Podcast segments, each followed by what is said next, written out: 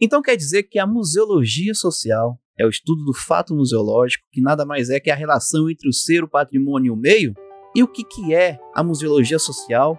E puxando aí o pensamento de Valdizzi, né? Como que a gente pensa os dois? Quais são as aproximações?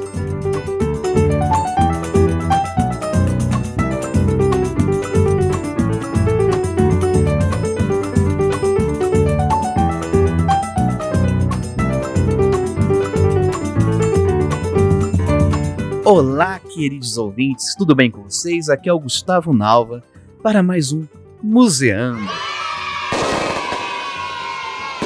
Museando número 43, aproximações do pensamento de Valdiza Rússio e museologia social. E vou resumir com duas palavras: parabéns.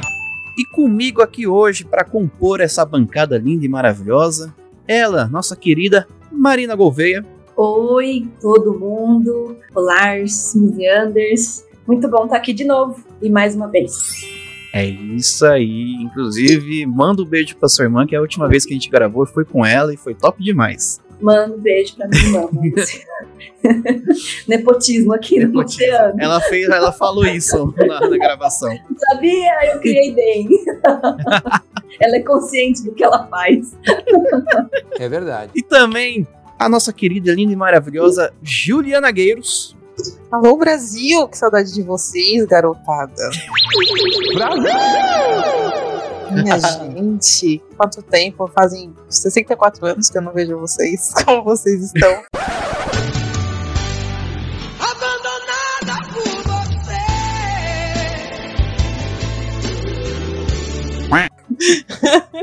Muito voltou. bom estar aqui com a nossa convidada que, meu Deus do céu, vocês vão ficar malucos quando souberem quem é. Na verdade, vocês já sabem porque é o que tá no post, mas só de quando não sabem ainda.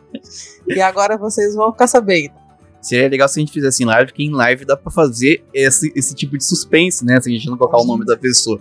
Mas aqui já tá no, no feed. Já, já tá foi. Tá, já foi. Mas falem uau quando for anunciado, tá? É, então, fiquem então, animados. e conosco para falar sobre esse assunto aqui, que esse assunto, esse papo que é tão necessário para a gente aqui, para a nossa podosfera da museologia, ela. Também não é nepotismo essa parte não, né, Mari? Não, não é nepotismo, embora a gente possa encontrar alguns parentes em comum, mas não é nepotismo. É, com, a, com a gente, Inês Gouveia.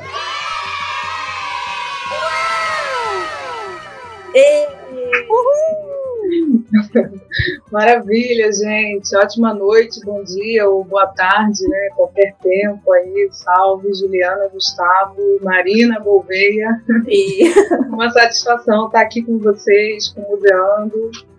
E estamos aí, né? Inês, fala um pouquinho pro pessoal quem que é a Inês, o que, que ela fez na vida. O que, que ela fez, o que, que ela faz, né? Estamos sempre fazendo coisas. Gosta de crochê, é. aquelas.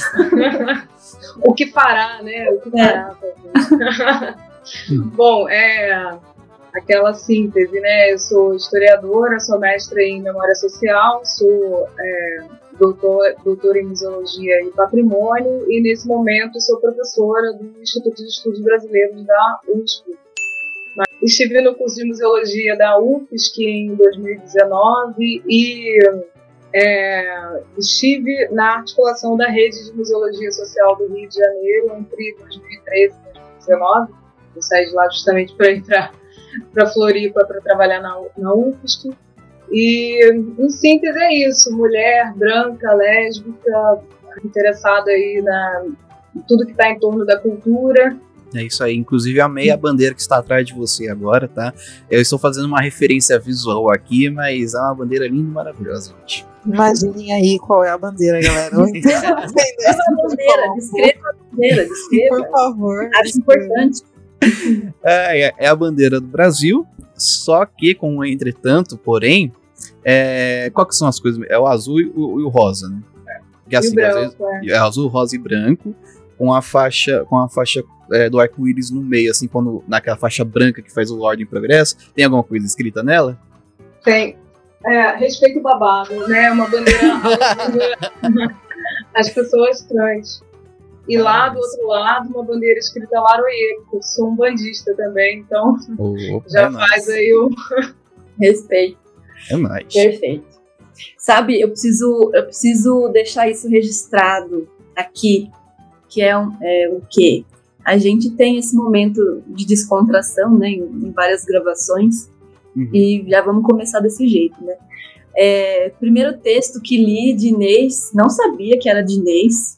Peguei para ler pelo título, eu não lembro qual título é, mas é um que você escreveu com o professor Mário Chagas. E tinha lá, Gouveia, não sei das quantas, a data, né? Acho que sei lá, 2000 e tanto. Eu falei, gente, o que, que é isso? Eu tô- quem, quem, quem, quem que tá usando meu nome? Olha a, a falei, o garota. que, que, que é isso? O que, que é isso? Não publiquei nada, meu Deus do céu. Eu não- se eu publicar algum dia, vai, vão confundir todo mundo. Vou ter que usar o nome da minha mãe agora, que é Amaral, né? É. Me plagiaram, né? É, mas já- pior que Amaral tem de monte também. e, e assim, só pra. É tudo nome de. é, não, assim, não tem muito que fugir. É, só pra terminar essa parte aqui, eu só queria deixar o testemunho aqui, que eu já, tipo, já tinha ouvido falar de Inês, né? Não é puxação de saco, né? Já eu tinha ouvido falar de Inês. Aí, essa semana eu, eu pensei assim, bom, vamos gravar com ela. É melhor eu saber um pouquinho dela, né? É verdade. Então, joguei lá, assim, né? Olá, CNPq, cadê o Lattes? Volta aí. Mas eu fui no, no, no primo do Lattes, que é o, o, o escavador. Aí eu olhei o seu. Sabe aquele, aquele áudio do, do xaropinho? Estou, estou até tremendo aqui agora. Não é puxação de saco, vamos lá. É o momento da gente deixar a Inês envergonhada, também. É. Graças, é. Ela vai ficar da cor da bandeira. Deixa eu falar também, É. então, eu. Roxa. que eu lembro que um- no meio da pandemia, loucura, loucura, estava tendo um evento da cátedra, se eu não me engano, do, da Museologia Social. E estava, eu estava lá, eu fui, eu estava na reuniãozinha no Meet com o Inês co- conversando com a gente. Tenho anotado no meu caderninho várias anotações que Inês falou naquele Oh. momento. Inclusive o que eu sempre uso, que na verdade é ela citando Mário Chagas, que é Museu E, não Museu E. então é isso. Já espero que ela esteja né, confortável. mas, mas Que beleza, não? A pessoa já chegou, eu sou tímida e a gente É. começa. Ah, confete, confete, confete, confete. Mas é isso. Ah, gente, muito legal. São os, os nossos encontros. A museologia tem. é, acho que o, o fato da museologia ter ainda circuitos limitados, estradas limitadas, também tem o aspecto positivo que a gente se encontra nesses circuitos, né? Isso é legal. Não que sejam exatamente limitados, mas são ainda passíveis desses encontros, né, comparados com outras áreas. Isso é muito legal, fico muito feliz. Que bom. E é legal esse espaço porque, enfim, nós somos estudantes né, de museologia ainda. Eu É, também. Mas você estuda mais tempo, né?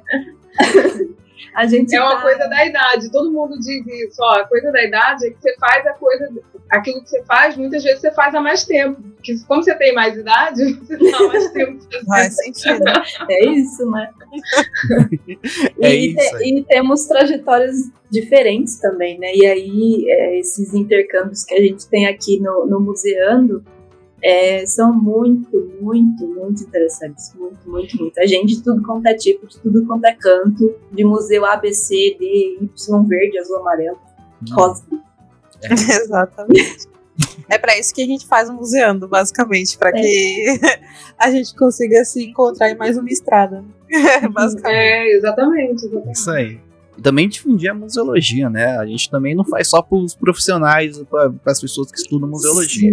A gente, inclusive, se propôs a falar de cultura em, em alguns episódios, pra, né, para adentrar mais É. o território da podosfera. Estradas abertas.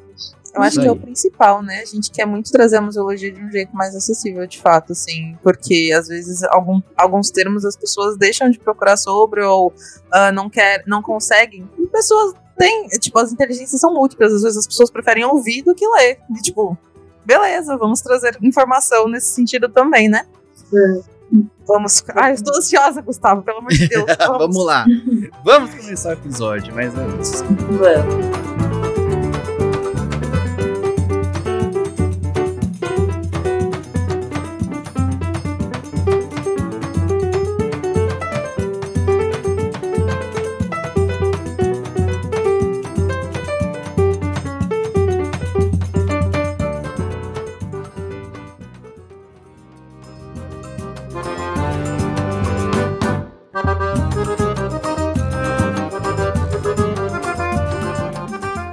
Ó, fica o crédito aqui que essa, essa pauta foi feita pra, pra Mari. E é de Gouveia pra Gouveia, né? Adorei. Foi produzida pela Mari, só uma pauta top demais. Então vamos lá, vou tentar tentar reproduzi-lo-a de maneira de, de que você, tipo assim, de aproveitar o melhor possível. Vamos lá. Então, Inês, pra gente começar aqui o nosso programa, uma pergunta simples, tranquila, assim, sabe? Tipo, você fala em duas frases, tranquilo responder isso aqui, né? Pra gente entender o que seria a museologia social, né? Então, Inês, para você, de onde parte a museologia social? Bom, temos quantas horas aqui de, de programa?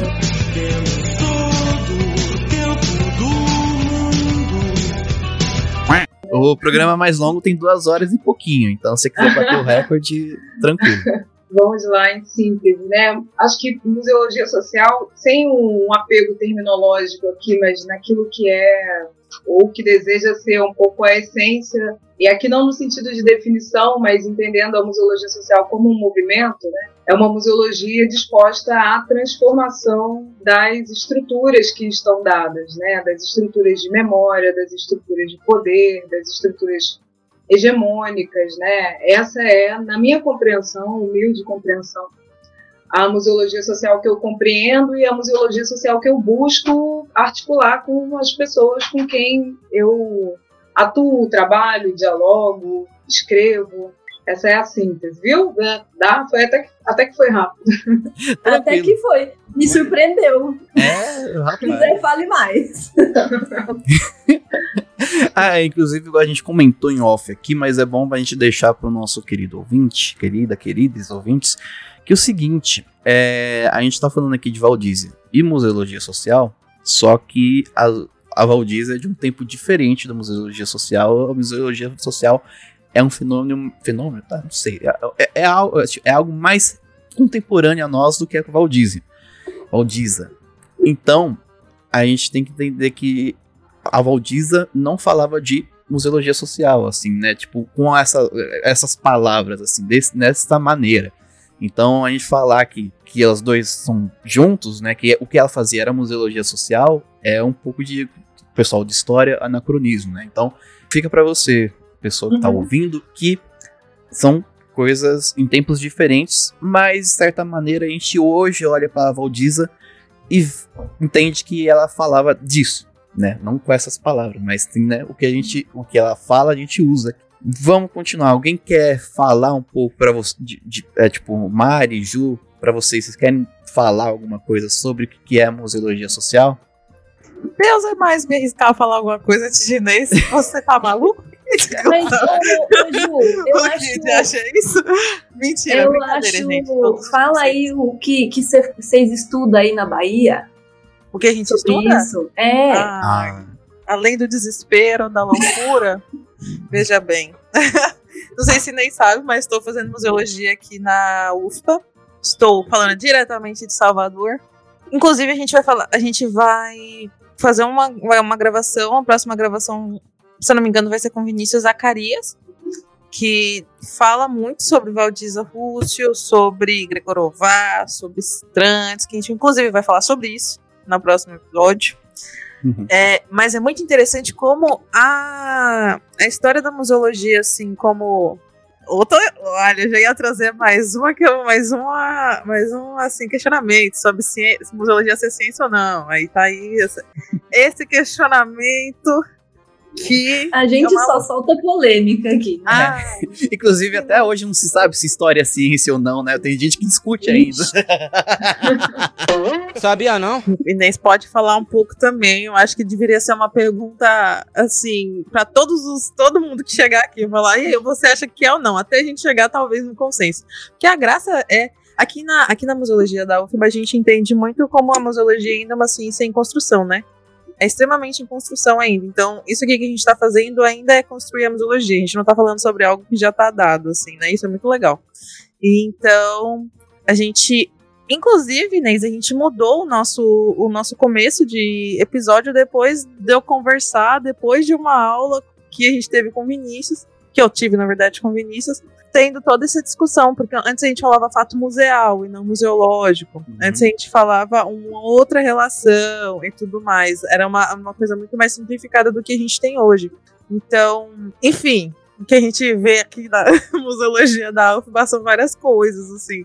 Mas eu acho que mais do que tudo, tudo, tudo, tudo, a gente faz uma. A gente pensa a museologia muito na prática mesmo, assim. Não só na prática, mas porque Valdiza sempre batia nessa tecla de que é da teoria para a prática, né? A gente tem que trazer para a prática e, e tudo mais. Então a gente vê nas matérias e tudo mais, como a gente pode ser museólogo, não só dentro de um museu, não só numa teoria, ou não só num trabalho de, né, num monkey job, assim, de fazer a mesma coisa, essa coisa mais tecnicista, até, até em documentação a gente vê um lance mais valdiciano, assim, é maravilhoso. Mas é isso, eu acho que museologia social é um bocado de coisa, em construção ainda, que basicamente depende muito da gente para que realmente role.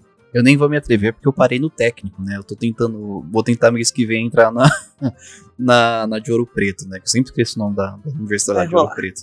Vai rolar, Seremos vai rolar. O A FOP, isso. Inclusive, vamos, né? Eu acho que a gente devia abrir mais espaço nessa nossa bancada para pessoas participarem, né? Vamos. Você quer dar o FOP, você quer o FIPEL, você quer dar de várias faculdades aí. Inclusive, descobri que em Goiânia agora tem faculdade de museologia. Se você é, quer conversar com a gente aqui, manda uns e-mails, manda uns direct, que aí a gente dá um jeito. Você vir aqui e falar sobre Alô, a, o seu amigos, curso.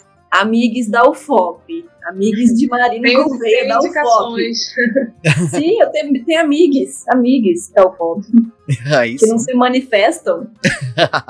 se manifestem. se manifesta. Bota a cara ajuda. no sol, galera. Por hum. favor, vamos se, aí. Se manifesta quando não ajuda, porque quando eu chegar eu vou precisar de um, de um lugar pra ficar. é, mas assim, agora a gente partindo, continuando nossa pauta aqui. Inês, a Valdiza, Valdiza, ela dizia o seguinte: ela diz, já disse o seguinte: o museólogo é, antes de tudo, um trabalhador social. Né? Abre aspas, fecha aspas. Né? Assim, como e de que forma o pensamento da Valdiza se conecta com a museologia social? Né? Que a gente estava no começo a gente falou sobre essa questão de que ela falava do que a gente considera como museologia social, mas pra, naquela época não existia isso, né? Então, de que forma o que ela falava se conecta museologia social? Legal, Gustavo. É, dialogando também com, com as questões da Juliana e também da, postas pela Marina, né? Essa, esse é um aspecto bem bacana da gente frisar, porque há muita confusão em, uso, em torno do, do uso né, desses léxicos e disso que a gente pode compreender como gramáticas sociais. Né? As palavras e seus usos são relativos a determinados contextos temporais, territoriais. Né?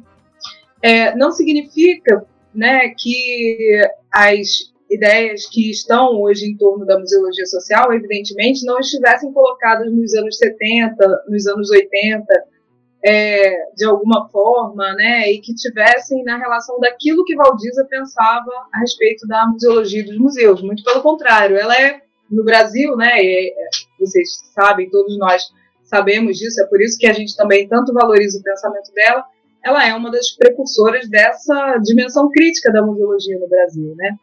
Mas o léxico que a gente vai encontrar mais é, correntemente nas, na, nos escritos da Valdiza, do pensamento dela, quando ela expressa é, dessa forma, né, ela expressa, por exemplo, é, museologia popular, ela ministrou cursos de museologia popular. E é claro que nessa dimensão de museologia popular tem é, várias dessas questões que hoje a gente atrela à museologia social, né?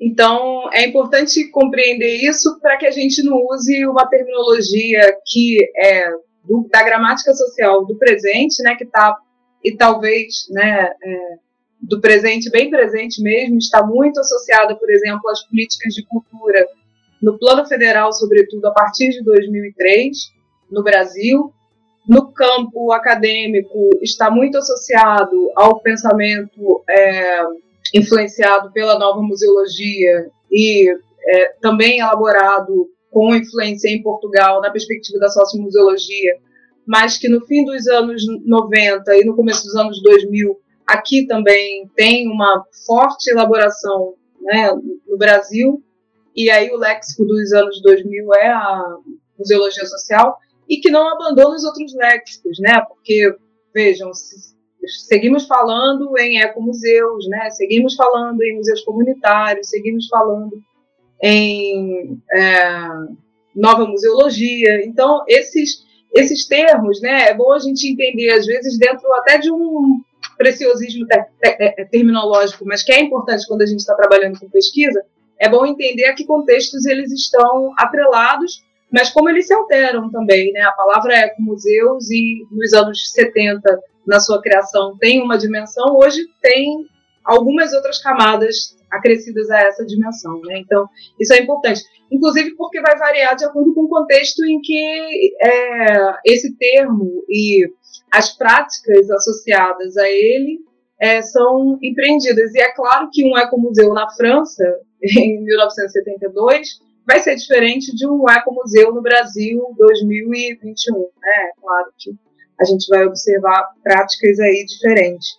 E prática, né? Falando em prática, trabalhador social. A Valdiza, o pensamento né, da, da Valdiza e a ideia de trabalhador social, ela atrela imediatamente a influência do Paulo Freire e do Florestan Fernandes na, nessa compreensão né, de trabalhador social. E na definição, inclusive, ela cita o Florestan Fernandes na, na definição. E ela diz, né, que é o trabalhador que trabalha em, é, é, em benefício, né, engajado, é, é conscientemente a favor da transformação, né? Ela dá é, essa definição atribuindo aí a essa dupla influência do Paulo, Freire, do Paulo Freire e do Florestão Fernandes. E ela, então, diz que o museólogo deve ser um trabalhador social, ou seja, na perspectiva da Valdiza, isso é muito coerente no pensamento dela, pensamento e a prática né, da Valdiza, o pensamento e a ação de trabalho da Valdiza, né, como docente, como funcionária do, no contexto da, da administração pública, tudo é muito coerente, né? Então, ela entende que o museólogo deve trabalhar a favor, então, por exemplo, né, de é, espaços mais democráticos, né, de um debate mais democrático a respeito dos desejos de memória, é, e ela tem a oportunidade, inclusive, de trabalhar isso na prática, né, em algumas iniciativas comunitárias. Ela coloca em questão, né, no, no sentido prático, né, uma ideia ampla, uma ideia antropológica de cultura, então desloca também esse aspecto que é algo que já está né, nos anos 70 dentro de vários outros campos, mas no campo da museologia, que justamente está se constituindo enquanto um campo acadêmico no Brasil, né, é, acadêmico, científico, né, é, isso ainda não era dado, né, Valdiza tem toda essa, essa contribuição. E esse trabalhador social, né, esse museólogo trabalhador social, é aquele que é competente na perspectiva é, técnica, né, na perspectiva prática, que é capaz, e a Valdiza né, tem, né, há muitas evidências sobre o rigor que ela tinha com relação à técnica, então, por exemplo, é capaz de dar conta dos aspectos da conservação, da preservação, da difusão, né, por exemplo, a respeito de exposições, mas faz isso em todos esses aspectos, ou na documentação, mas faz isso consciente de qual é né, a contribuição que aquele seu trabalho, seja no restauro, seja na exposição, é, tem a dar para aquilo que está se passando do lado de fora da janela do museu. Né? Então, é, em que contexto que esse, por exemplo, que uma prática da preservação, uma, uma prática da exposição, uma prática de pesquisa dentro de, de um museu tem e pode ter é, relações com aquilo que está se passando no presente, né, no entorno imediato do museu, no contexto social no qual ele se insere, e ela desdobra isso em muitos aspectos. Isso é algo que está na perspectiva dela, né, de muitas formas, nos textos, nos subtextos, na prática, nas relações, na exortação, na prática docente. Inclusive, é, nessa, no fazer científico da museologia que Valdiza pensa, para fugir totalmente da, da questão filosófica, é ciência na ciência, Brincando, não estou fugindo não, mas deslocando a questão, no fazer científico que a Valdiza pensa da museologia, a prática não tem um espaço menor do que a teoria. É, e isso me parece curioso, né? Essa, pelo menos, é a minha interpretação a respeito da Valdiza. Me parece curioso porque a Valdiza é muito valorizada pelo esforço de teorização dela a respeito da museologia. Mas o esforço de teorização dela não destitui o lugar de importância da prática em nada, né?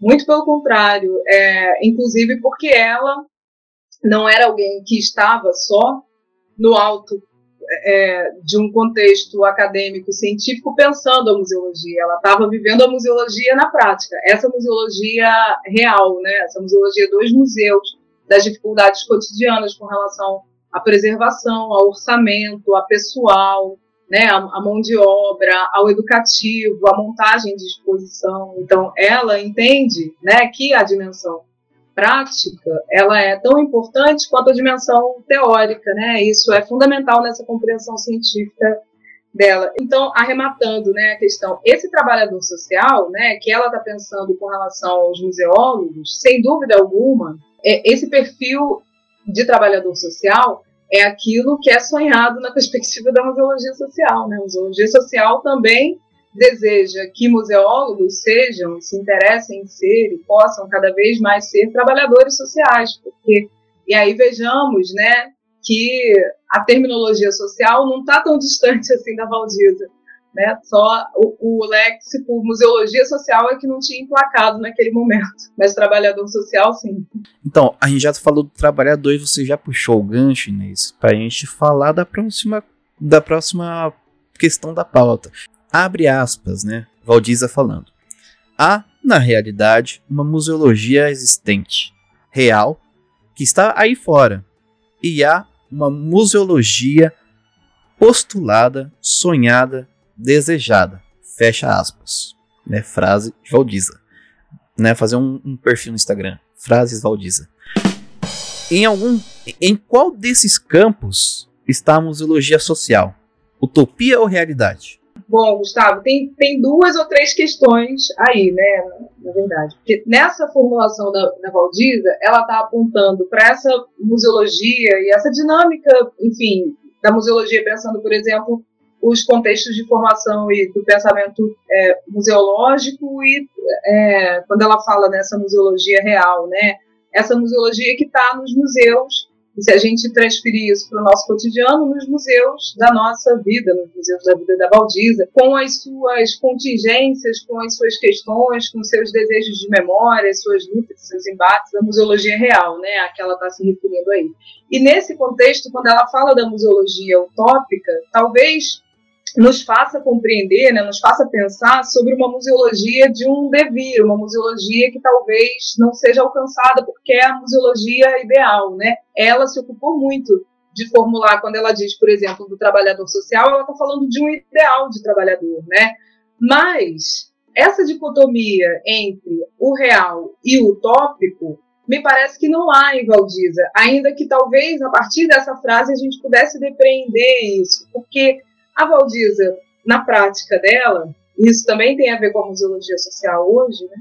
ela não faz do seu trabalho né, uma projeção utópica, de uma transformação utópica. Ela traz a, a utopia para o seu contexto presente, para o seu contexto atual, para os enfrentamentos que ela opta fazer na prática profissional dela. Né?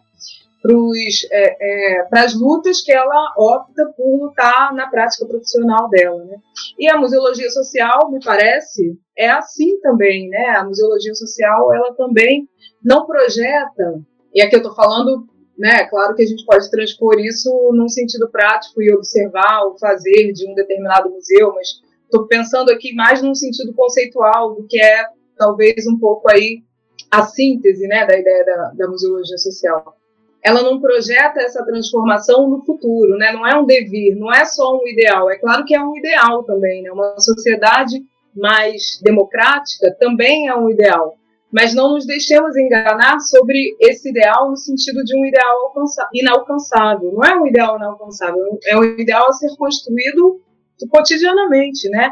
É em cada opção que se faz a respeito do nosso trabalho, quando a gente escolhe os temas sobre os quais a gente vai pesquisar, quando a gente escolhe os temas que a gente vai escolher, né, e o acervo que a gente vai escolher, e a perspectiva narrativa que a gente vai criar na exposição em que a gente vai trabalhar.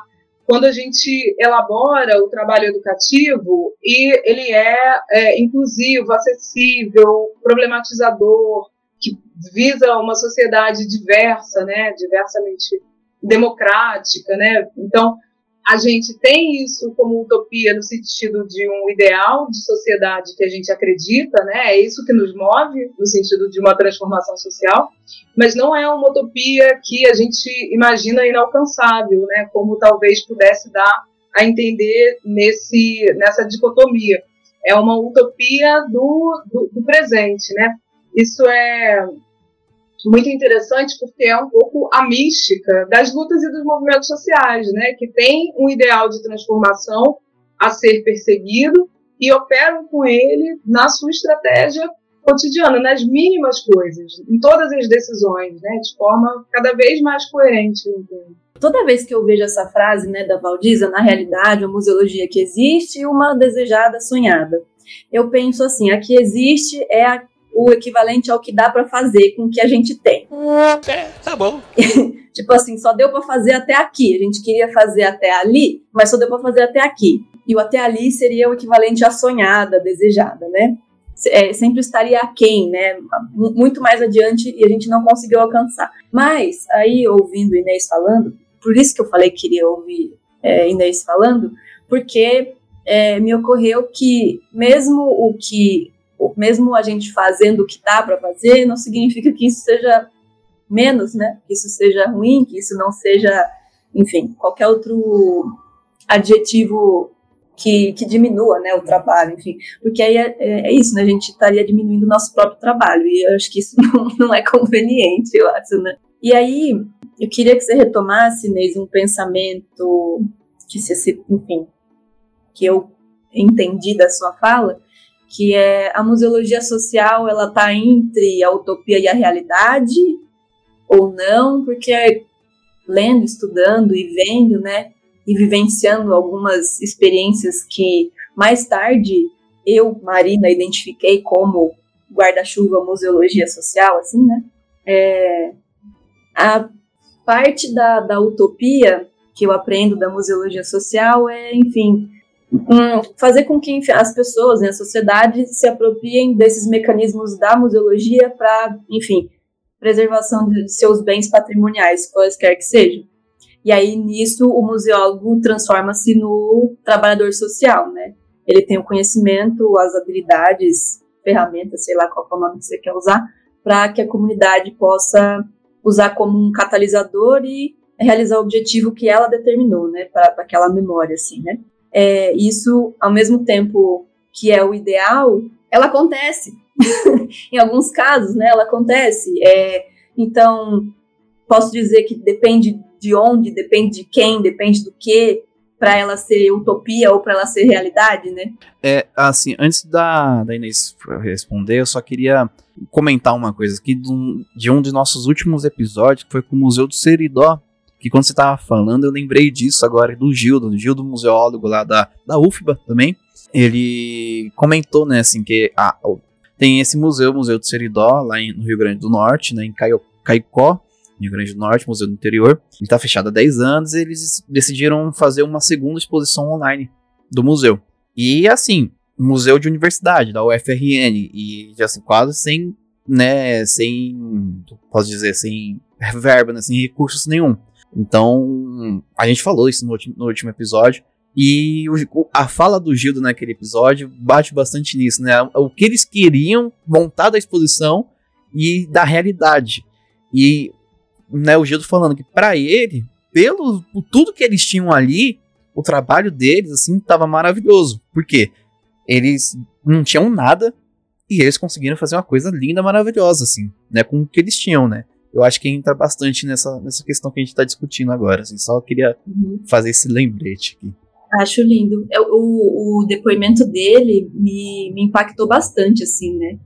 E aí eu fico pensando sempre nas coisas, né, nos discursos dos profissionais de museologia de São Paulo, da Bahia e de outros estados, e quanto eles se conflitam, assim, e esse conflito é muito legal. Mas aqui, fazendo o advogado diabo, quando ele falou isso, eu lembro que a primeira coisa que, tipo, sei lá, me arrepiou o, o, depoimento dele, muito legal. E ele tem uma postura bem, eu achei um pouco ácida, irônica, é, sem, sem ser, assim, sem negativar, né, esses, esses, esses traços, né, da fala dele, é muito cirúrgico, né, muito pontual, sim, assim. Uh -huh. é, mas ao mesmo tempo que, sim, eles fizeram um super trabalho dentro do que eles podiam e ficou maravilhoso, é, mas ainda me preocupo com essa romantização do a gente faz muita coisa legal sem recurso, né? Então, talvez isso justifique a, a constante diminuição de recursos, sabe? Porque a gente sempre entrega ah, mais do que esperava-se é. e com menos recursos, cada vez menos recursos, né? Tem governador é... aí, tem governador aí que não pode ouvir aquele episódio, não. Exato,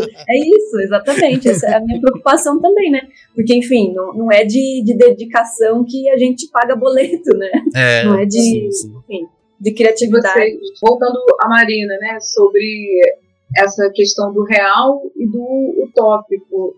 É, o real ele é contingente, né? O real ele tá, ele tem contingências temporais, condições, pessoas, recursos, outros recursos, né? Não só financeiros, pessoas e tudo. E, né? A gente sabe disso, mas é, não é exatamente uma dicotomia aí, porque talvez não, não seja tão simples compreender isso nessa frase da Valdiza, mas quando a gente observa outros aspectos em que ela manifesta a dimensão da utopia, né, do trabalho dela e da compreensão da museologia, a gente pode pensar isso, é que, ainda que o real seja contingente, né, a gente não se dobra à contingência do real, porque a gente não entende que as condições que estão dadas no real, Valdiza não entendia assim, certamente, e nós, e vocês também não entendem, né? As condições do real não nos paralisam, né? Porque a gente tem planos e tem intenções de transformar esse real. Então, é justamente aí que a gente traz o sentido da utopia para o presente. Nós não estamos limitados, limitadas às condições do, do real. É, então, me parece que é esse deslocamento que Valdiza faz e que a museologia social também quer fazer, né? E não é um deslocamento simples, né? Com todas as contingências, por exemplo, né, da vida real, da vida concreta, com todas as contingências, um museu de favela se organiza e, por exemplo, é, tem condições, e a gente tem no Brasil, né, muitos exemplos de museus de favela, museus de periferia, museus rurais, museus indígenas, né, é, sei lá, podemos dar aí muitos outros exemplos, né, de museus que estão próximos dessa ideia de museologia social que a gente está dizendo, e próximos disso que a gente está discutindo da utopia da Valdiza, né? eles realizam, dentro do contexto das suas atividades, é, realizam questões, compreensões, práticas que não estão dadas dentro desse contexto, dentro desses limites que a realidade lhes impõe, né? Então, alteram relações de memória, alteram relações de transmissão de conhecimento, alteram relações patrimoniais, né? Então trazem, de fato, ainda que dentro das contingências do presente, contingências enormes, falta de grana, ameaça de remoção, é, violência policial, violência é, das milícias, limitação cada vez maior dos recursos públicos destinados à cultura. Então, todo tipo de dificuldade, né, dentro dessas condições reais, ainda assim esses museus estão é, trazendo para o presente condições que não estavam dadas. E, inclusive, agora, durante a pandemia, né? Eu sei que isso aconteceu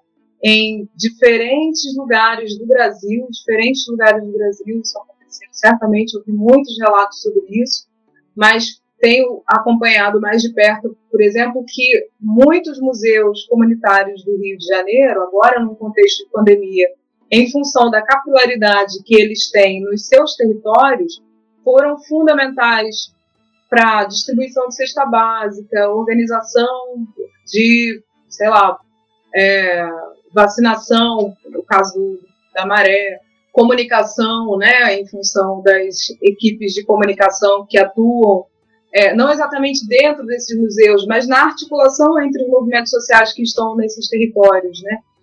E são coisas que não estavam pensadas. Se a gente pensar assim, né, a situação que a gente se deparou em, em março de 2020, né, é uma situação de abandono total, né, do, por parte do, do Estado para o enfrentamento de sanitária tão complexa e observar hoje, passado, passados vários meses, né, como várias estruturas horizontais foram mobilizadas, muitas delas inclusive criadas, para amparar essa situação, os museus comunitários também estão lá, criando condições que não estavam dadas, trazendo a utopia, né, mesmo dentro de uma distopia, trazendo a utopia para a realidade concreta. Né? Cai bem do que a, que a Mari falou sobre o pessoal do Museu do Seridó. É, a gente assim, não vou botar a gente porque eu ainda trabalho com livros, né? Então, assim, a gente teve problemas sim, teve, né? Mas não comparado ao que é o museu, que é o que o pessoal dentro dos museus teve. Mas, né, tantas dificuldades, assim, com, com a pandemia, principalmente os museus pequenos, assim, inclusive se você é de um museu pequeno, chama a gente aí pra gente conversar. Hum. E teve tanta dificuldade e, assim, pela nossa tradição romântica, que você sabe muito bem, que, que é de, dessa, dessa nossa tradição romântica que, né, o século, século e século XVIII ferro com tudo, mas pela nossa tradição romântica, a gente quer olhar para essa, toda essa dificuldade e, e, e ver o museu pelo menos aberto, aberto, assim, funcionando aí, a gente fala, caramba, olha, a gente passou por tudo isso, a gente é guerreiro, a gente é forte, mas, como a Mari falou, isso é uma questão muito problemática, né? Assim, a gente está servindo uma sociedade e para continuar servindo essa sociedade, a gente tem que, né, assim, a, vivemos num mundo capitalista ainda, infelizmente, mas é, para continuar servindo essa sociedade, para a gente poder fazer essa mediação, esse o que a gente chamava de fato museal, né, que é o, o fato do o, fazer essa, essa relação do ser, do patrimônio e do, e do meio, precisa de recursos, né? E não dá pra gente olhar para o que a gente passou na pandemia e pensar, hum, daqui para frente eu acho que dá para manter as coisas do jeito que tava igual na pandemia, né? Vamos dar uma cortadinha? Não dá, né, gente? Pelo amor de Deus.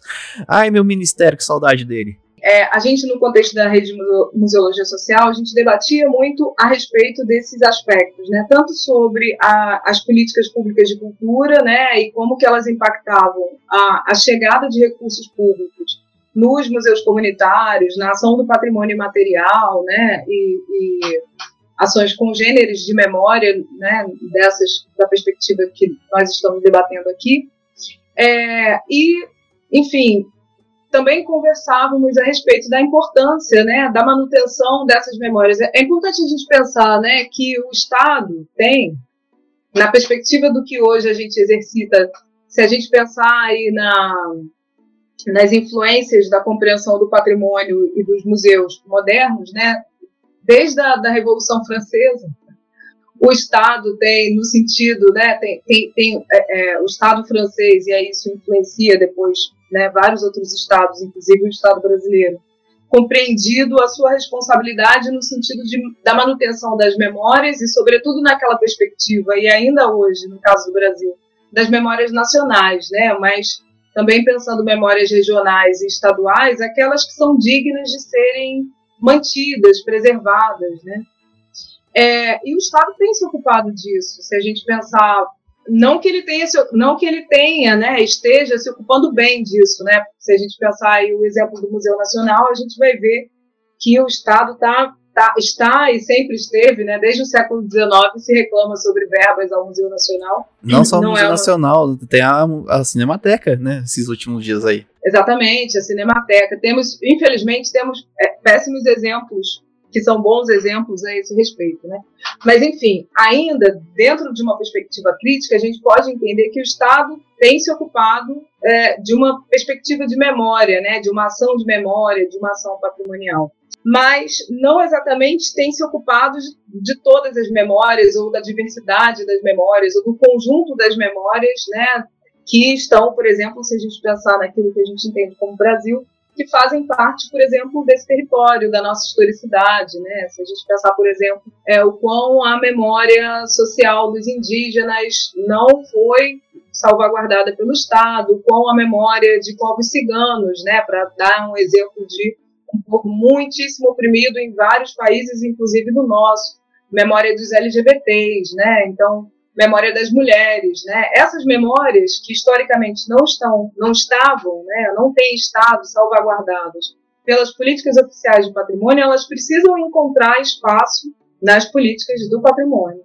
É claro que daqui para frente, eu imagino, desejo, aí a perspectiva utópica, né? Trabalho para isso, trabalho para que a gente tenha é, condição de rediscutir o que, que são as políticas é, de cultura e o que serão as políticas museológicas, né? A gente vai precisar aprofundar os pactos que a gente estabeleceu nos anos 2000, a partir dos pactos que Valdiza estabeleceu, né, com muito trabalho nos anos 80, ela e outras pessoas. Mas é importante disputar recursos, né, públicos, privados. É importante. Um museu não sobreexiste, né, sem recursos.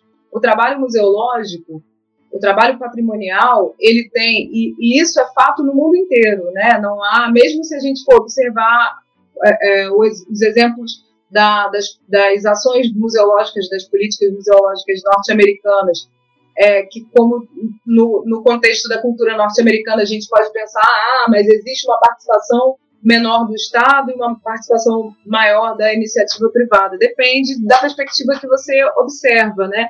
Existem incentivos, existem ações coordenadas que também, a partir do Estado, desempenham um papel fundamental para dizer: olha, isso aqui é importante ser salvaguardado. E qual é a questão, qual é a correspondência aí que a gente precisa observar a respeito de recursos? E aqui estou me referindo diretamente a recursos financeiros, né? porque quando a gente observa a destinação de recursos financeiros, a gente observa também um sentido de coerência de, olha, essa memória, esse acervo, esse patrimônio é importante, né? Eu destino aqui uma, uma atenção, uma, um, um subsídio inclusive para uma estabilidade de um trabalho de memória, né? é, os museus, até na, na perspectiva da sua definição. Eles não são instituições que, em princípio, podem ser abertos e rapidamente fechados, porque existe ali um compromisso da relação, especialmente se você está pensando na salvaguarda de acervos, né? Existe um compromisso com relação a esse acervo. É, então, é, ainda que a gente possa discutir se museus são permanentes ou não, se eles podem e devem ser transformados ou não, né? Essa é uma outra discussão complexa até que a gente pode fazer em outro momento. Mas, enfim, existe um compromisso estabelecido na guarda de um conjunto de memórias que, né, que, tá, que tem representação num determinado acervo. E a estabilidade desse trabalho, a continuidade desse trabalho, o aprofundamento desse trabalho, também depende de recursos financeiros. As instituições não se sustentam sem recursos financeiros. Houve um momento na rede de museologia social que a gente, a gente trabalhou cerca de dois, três anos sem nenhum recurso. E aí houve um momento que a gente é, debateu isso fortemente, falou, não, vamos procurar edital, vamos procurar recursos, é, enfim, onde a gente puder né, é, conseguir recursos para tocar um plano de trabalho sistemático, para a gente aprofundar determinadas coisas, fazer pesquisa, contratar pessoas, né? As pessoas também precisam ser pagas pelos seus trabalhos, não dá de fato para a gente romantizar a luta, né, é, é, e o trabalho na perspectiva de luta, não dá para a gente é, é, romantizar e deixar de lado o, o, o, próprio sentido da sobrevivência, né, das pessoas. Assim. Enfim, nenhuma instituição se sustenta, né.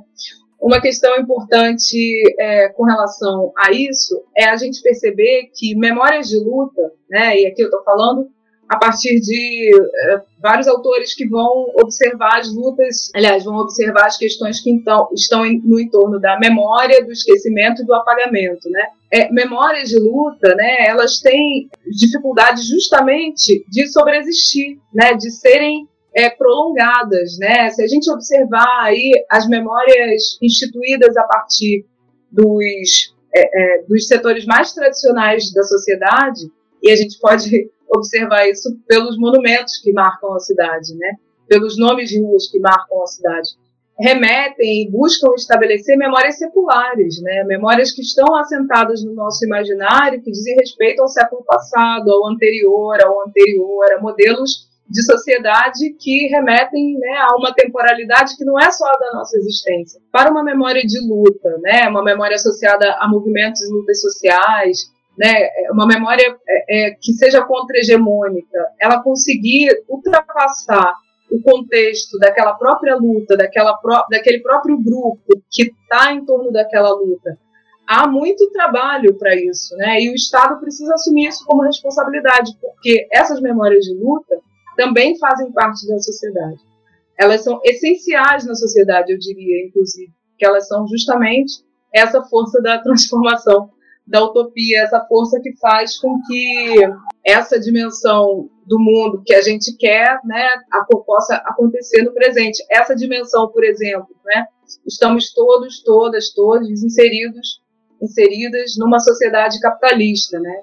Mas no presente, outras formas de trocas são possíveis, outras formas menos hierarquizadas de organização são possíveis, que não vão destituir, infelizmente, o capitalismo é, do seu lugar nesse exato momento, no hoje, amanhã, dia 28 de agosto, mas que são capazes de instituir formas que não estão é, em acordo com o capitalismo amanhã mesmo, quando a gente, entre nós, é, estabelece outras relações que não são capitalistas. Eu queria comentar algumas, enfim, fazer uma junção de tudo que a Inês falou e conectar com o que eu pensei, né? Quando a gente fala de museologia social e conecta ela com movimentos sociais, e geralmente movimentos sociais estão relacionados a resistências e memórias de luta, apagamento, silenciamento e tudo mais, eu fico pensando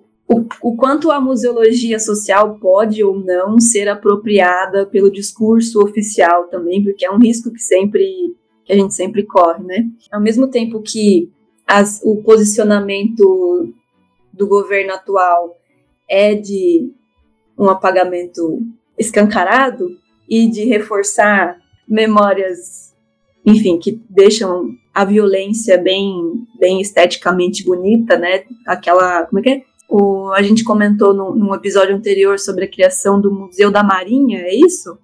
Lá no, no centro do Rio. E sobre tombamento das armas, né? Que foi uma, uma polêmica uhum. aí recente também, né? é, foi no, foi no plantão museando. Isso, no plantão museando, a gente conversou sobre isso. A gente tem esses dois, esse, esses dois contrapostos, assim, né? E aí. Se a gente pensar que vai precisar salvaguardar a memória presidencial do Bolsonaro. Nada, eu me livre. Enfim. Mas, gente, vai ter mesmo. É uma coisa que tem mesmo. É. Eu queria falar, não, mas não vai rolar. é, é verdade esse bilhete. É, enfim. E tem que salvaguardar porque é melhor ninguém esquecer. Né? É, então, é isso que. de, diante disso, a quem, a quem vai é, prestar essa, essa memória uhum. guardada, né? Quem vai analisar ela, quem vai contar, quem não vai. É, a gente sempre pode contar de outro jeito todos os assuntos, né? Mas enfim, é o outro o, o ganchinho que eu queria pegar aí, que vem desse, desse lance da, da conexão de museologia social com movimentos sociais, né? É, quando eu e Ju estávamos fazendo TCC na ETEC, a gente não era do mesmo grupo, é, mas foi, foi nesse momento, né, 2019, eu fazendo TCC do técnico do museu lá, e o nosso, o nosso grupo tentou se vincular com uma ocupação cultural. Então, assim, eu digo tentou porque eu não sei se o vínculo existe, se ele já existiu um dia, entende? É, é uma problemática, assim, né? É a ocupação cultural Matheus Santos, na, na, na Zona Leste, em São Paulo, Evelino Matarazzo. Um beijo para quem, se alguém de lá ouve a gente.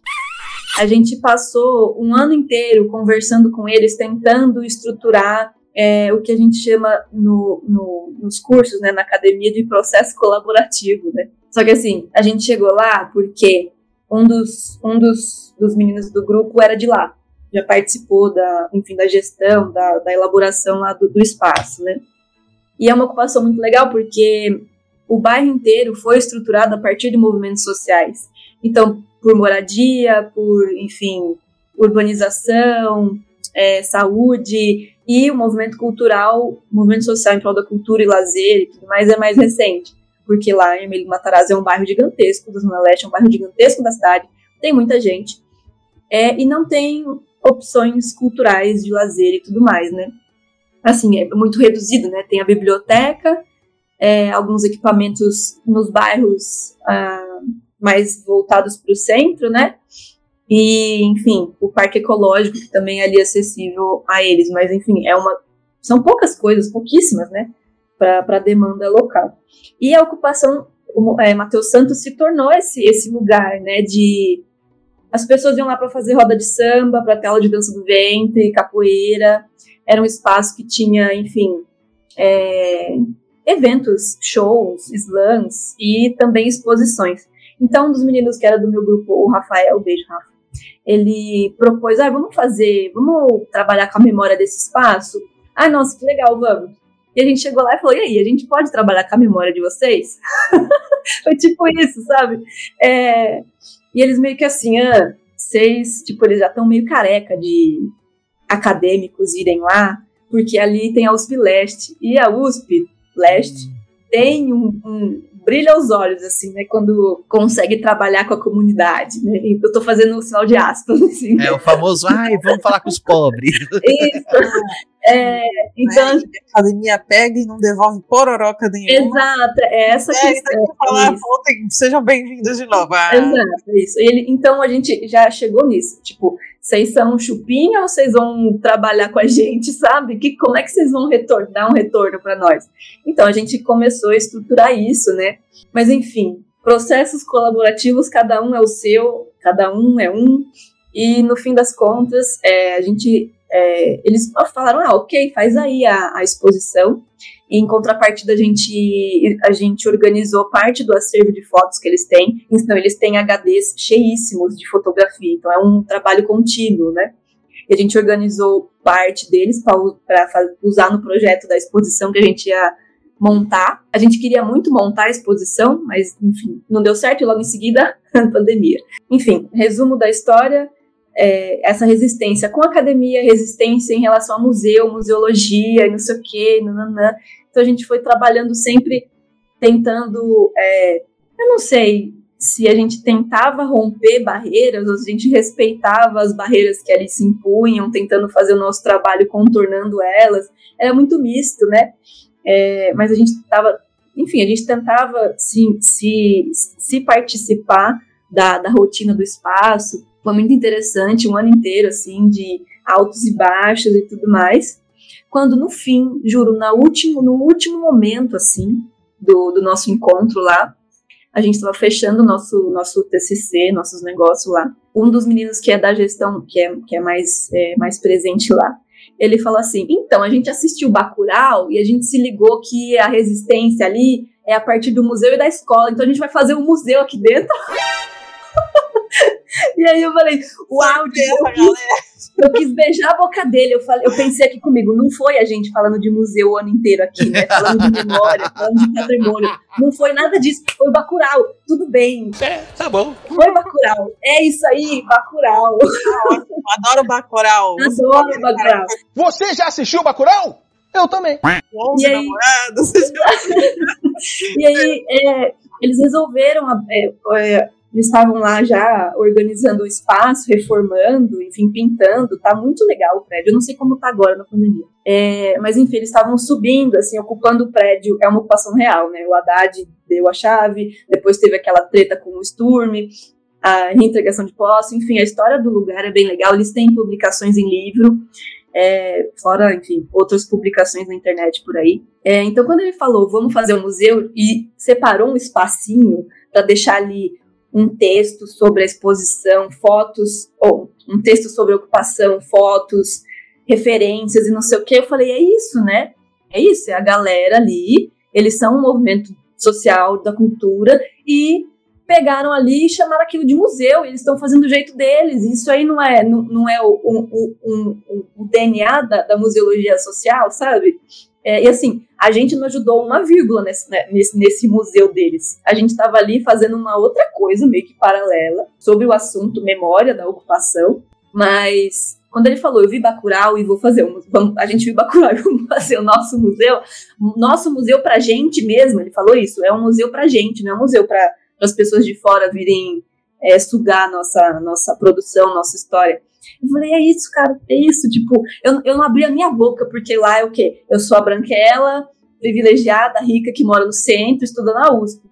Então eu fazia o quê? Hum, eu fazia relatório da reunião, né?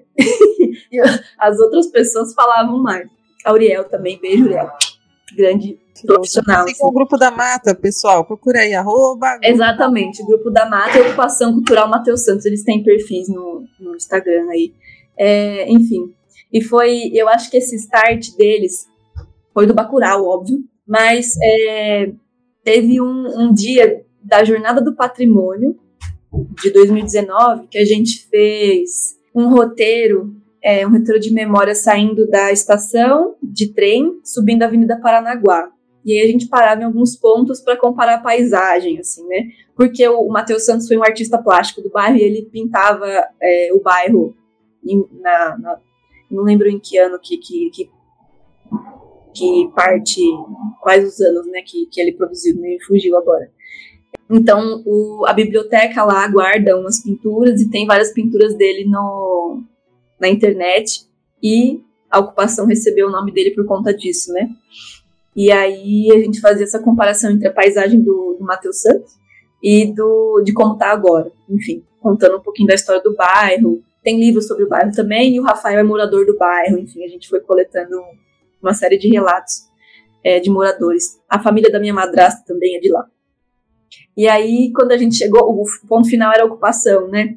Quando a gente chegou lá, eu tava com uma, várias imagens, assim, da família Matarazzo, da, da urbanização do bairro, dos movimentos, dos movimentos sociais. O primeiro de maio lá é muito importante, tem festa, enfim no, movimento operário e tudo mais.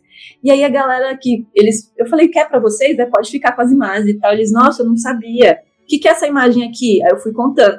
E eu fui contando, né? Tipo, coisas que eles sempre falam, ah, você não é daqui, você não apita nada. E aí eu não apitava nada, mas eu ia pesquisar a história para né, pra gente engordando o. recheando o nosso trabalho. E aí, no fim, acho que isso, eles começaram, ah, eu moro aqui, não sabia disso, sabe? Foi, foi uma sementinha muito minúscula plantada ali na, na, nessa, nessa jornada do patrimônio e que, enfim, eu acho que se não foi essa sementinha, foi Bacurau que floresceu ali no neles entenderem a importância da, da, de preservar a própria memória, né? E não deixar os outros fazerem isso. Eu senti que, tipo, a minha, minha, minha função de profissional da museologia estava ali feita. Eu não fiz nada.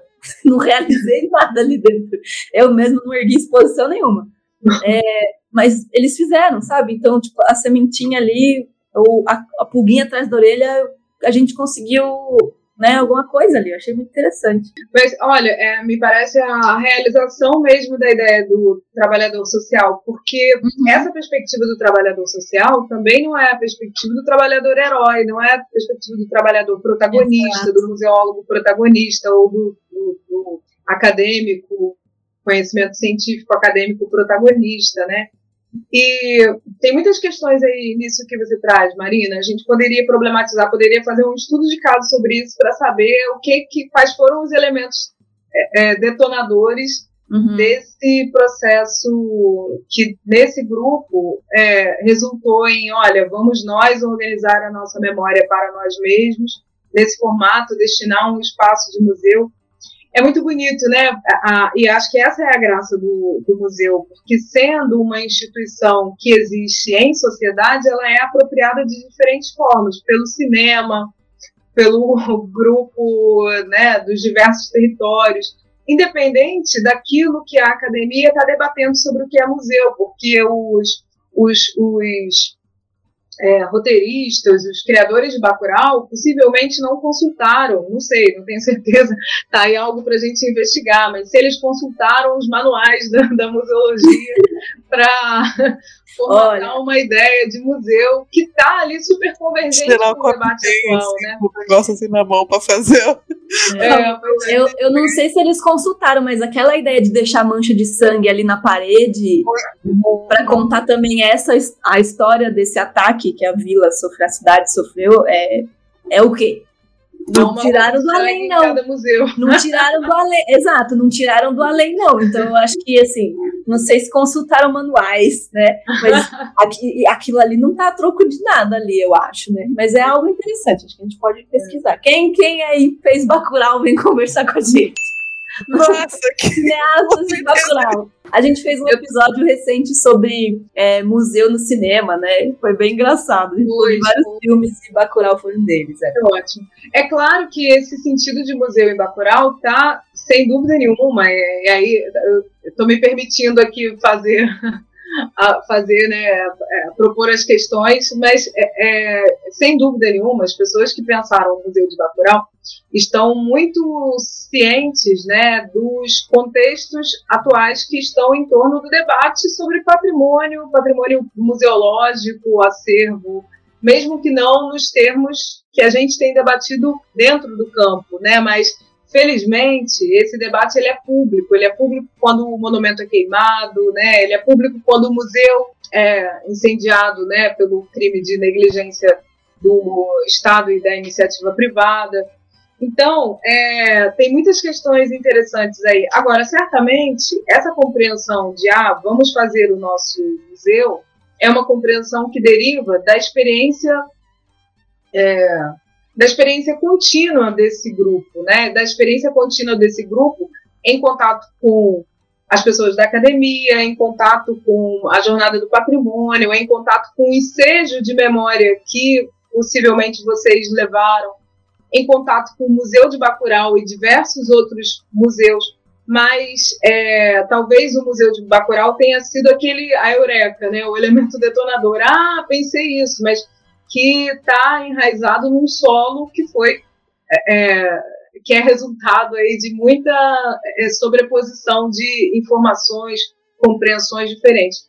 Mas tem uma questão aí que me parece que também é importante da gente pensar, porque essa desconfiança ou essa dificuldade, é, é bom, a desconfiança entre academia e movimentos sociais, vocês né, já bem também problematizaram aí, a gente sabe por que, que ela decorre, porque de fato né, os grupos, os, as lutas, os movimentos estão exauridos de serem usados como objeto de investigação, né? E inclusive nesse momento em que eles próprios são eles próprios analistas dos seus processos mais cansados e menos é, menos pacientes com, com, com esses usos e abusos que a academia e, o, e a produção da ciência acadêmica tem feito, né?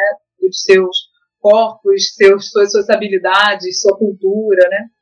Bom, mas os grupos e movimentos sociais são muito zelosos da sua memória, muito zelosos. Mesmo quando essa memória não está sistematizada segundo os critérios técnicos que nós, é, técnicos, científicos, acadêmicos, museológicos, patrimoniais, que nós entendemos e esses que a gente, inclusive, busca é, compartilhar dentro desses contextos, no sentido de ampliar o fazer de memórias que esse, esses grupos instituem, instituem. Você mesma lembrou, ah, o primeiro de maio é muito importante lá, e não é um primeiro de maio qualquer, é um primeiro de maio que reporta aquela sociabilidade, é uma memória de luta, uma memória de conquista do território, uma memória da relação dos trabalhadores dali. E a data, uma celebração com a data, né, e eu imagino que haja muitas outras, não só o primeiro de maio, é a própria instituição da memória.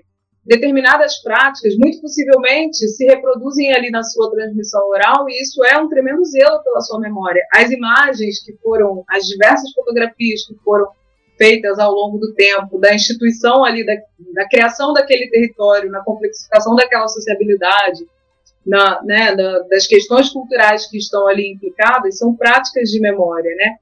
É, e é claro, né? Aí tá no contexto da museologia social, especialmente quando a gente pensa a, a museologia enquanto um saber acadêmico, né?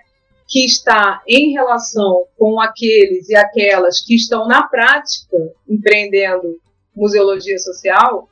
É, e aqui eu estou pensando pessoas que estão fazendo isso a partir da academia é, ou não, a museologia social ela tem, né, sim, uma perspectiva de levar essa compreensão mais técnica, é, é, mais é, do, do, que é específico do saber museológico, né, no sentido da preservação não só as suas compreensões teóricas, a respeito de museu e de memória, mas sim, né, pensar o que, que já a, a, museologia tem como acúmulo no sentido do que é ou do que pode ser uma exposição, do que é ou do que pode ser esse compromisso de salvaguardar objetos, documentos, imagens, histórias de vida, né? Então, é a expertise da museologia, mas dentro é, de um contexto de saberes, e aí essa é a questão bacana também de problematizar é, as questões da ciência, né? Porque mais do que discutir se a museologia é ciência ou não, na verdade, a gente precisa discutir o que é ciência, né? Ou quais saberes podem ser reconhecidos e quem são os contextos, quais são os contextos de reconhecimento daquilo que é ciência, né? Então,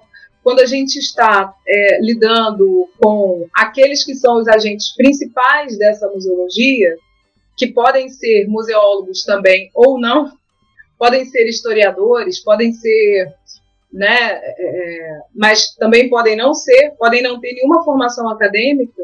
Os saberes que estão ali implicados, por exemplo, na manutenção das suas lutas, nas suas estratégias de articulação, na manutenção da sua memória oral, na transmissão dos seus conhecimentos, esses saberes devem ter, na perspectiva do olhar do trabalhador social, é, o mesmo estatuto, né? O mesmo estatuto científico, inclusive, que a gente atribui ao nosso, ao nosso saber escolástico, né, esse que a gente aprende nos livros, nos nossos formatos de transmissão dentro das nossas salas de aula, nas nossas palestras, né? Então, esse saber ele não é menor, né? Esse saber ele é tal qual.